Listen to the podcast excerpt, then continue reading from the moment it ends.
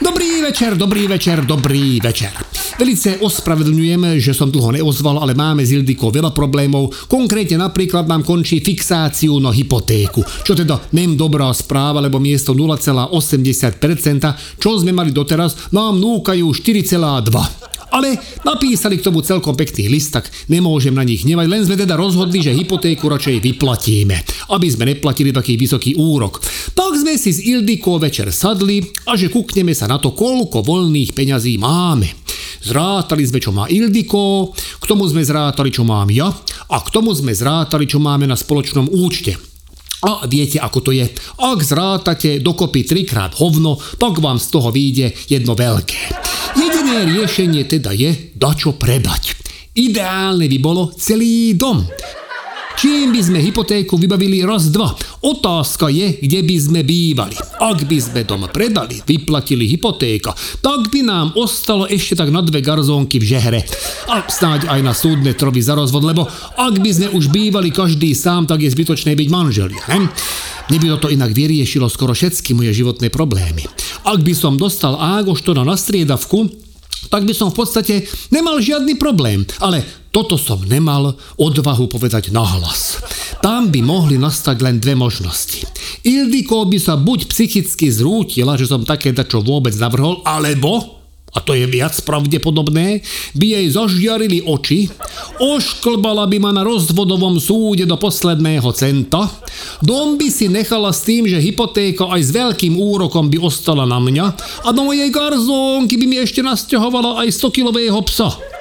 A jak ju poznám, tak by mi s veľkým radosťom zakričala, že lacikám a po rozvode zabudni na to, že ja ako matka nášho syna ho ešte dokedy uvidím. A druhý syn Gergej by mi aj naďalej nosil moju vnočku ku mne, lebo ma má radšej, teda vnúčka, nem Gergej. A ja by som v tej garzónke tlačil s obsom a s dvomi deťmi bez peňazí a do pol roka by som bol pod zemou. Neviem, či by mi na súde prešlo, keby som žiadal striedavku na psa, ale typujem, že asi ne. No, takže týmto smerom som debatu neposielal a zamyslel som nad tým, že čo by sme tak mohli predať. Auto. Ideálne mojej žen, lebo fakt neviem, že či by bol niekto ochotný kúpiť môjho žiguláka. Akurát možno dojaký rekvizitár do filmu z obdobia studenej vojny. Lenže Ildiko není ochotná predávať svoje auto, lebo vraj by nám ostalo len jedno a to nespolahlivé. Čím myslela môjho žiguláka, ktorý je teda všetko možné, ale nespolahlivé určite ne. To naštartovalo aj pri mínus 20, na rozdiel od toho jej dýzláka štvorkolkového a vyhrabalo sa z každého zábeja, močiara aj blata, aj keď to štvorkolka není. Nezničiteľný voz, rarita, hovorím jej sivečke. Ale to nikto nekúpi, lebo to je starožitnosť, ktorú dokáže oceniť málo kto. A navyše v týchto časoch sa na ruské veci ľudia dívajú tak trošku cez prsty, čomu ja ako celkom rozumiem. Aj sám trochu hambím za to, že jazdím na ruskom aute, aj keď ono je to vlastne sovietske. A chápem aj to, že to není dobrá vizitka, ale nezbyť radšej soviet ako Rus. Navyše jej vravím, že za to auto môžem dostať maximálne 1000 eur a aj to bude musieť natankovať doplna. A to je nám teda k vyplateniu hypotéky vo výške po 10 tisíc na nič. Zahlásila svoje oblúbené, že babko k babce budú vrabce. Darmo som ju asi stokrát opravil, že to nie sú vrabce, ale kapce. Istý čas hovorila budú strapce, potom, že pôjdem k matce, čo by v preklade znamenalo, že je po nej, keďže Aňuci je už tak, kde v pekle. Jednoducho nevie zafixovať a vyhlásila, že to nem slovenské slovo. No to je jedno. Poslala ma na burzu starožitnosti so žigulákom. Ja som urobil chybu, keď som vyhlásil, že auto predám iba ak mi za neho dá niekto 20 tisíc eur a toľko som aj vylepil na čelné sklo. Ešte som to tam ani nedal tú cedulu a už jeden fešák mi strčil do ruky 40-500 euroviek a vypísanú zmluvu. A vraj nemusím o nič starať, že zariadi prepis aj všetko na jeho náklady. Som si tak povedal, že to som kokot mohol pýtať aj viac. Ale kým som stihol vysvetliť, že auto vlastne není na predaj, tak mi chytil ruku a podpísal zmluvu. Jediné, čo zo mňa vyletelo, že ak sa dostanem domov a vyriešil aj to. Odviezol ma na mojom bývalom aute, a keď Ildiko zistila, že kto je ten človek za volantom Žiguli, tak ho vystískala a div mu nedala jazyčkovú. Potom ho pozvala na obed, čo bolo celkom nádejné, lebo tu bola reálna možnosť, že umre. na otravu jedlom a zmluvu by som roztrhal, peniaze by som si nechal, ale jak na potvoru, keď to človek najmenej potrebuje, tak tej mojej žene jedlo podarí. Keď som vyronil poslednú slzu a vysvrkal posledný sopel, tak už vo mne neostalo nič.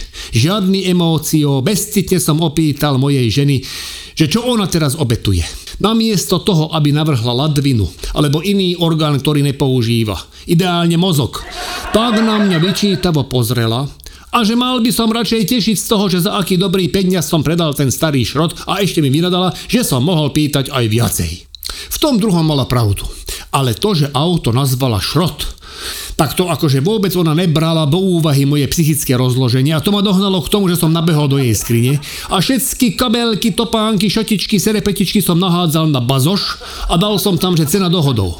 Ale moc som si nepomohol, lebo tých pár ľudí, čo volalo, bolo ochotný zobrať si pár kúskov, ale len za odvoz. Takže som nerozšíril balík peňazí na splatenie hypotéky a keď Ildiko dozvedela, že čo som vykonal, tak ma zmlátila mokrým uterákom.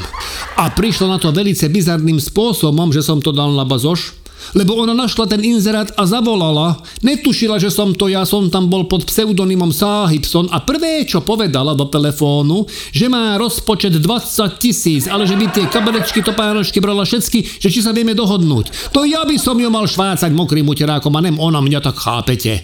Ona by bola schopná minúť 20 tisíc za kabelky a topánky, ktoré už má v skrini. Však ona ani netuší, čo má doma. Však tu hrozí, že ku nám počas svojej neprítomnosti dojde nejaký muž podobný mne a ona s ním bude robiť ťuťu muťu. Stačí, aby mal fúzy. Však ona není kompletná. Znova som pouvažoval, že či mi predsa len v garzónke s obsom a s dvomi deťmi nebude lepšie. Z týchto úvah ma vytrhol ďalší švácený s mokrým uterákom a že našla kupcu na psa.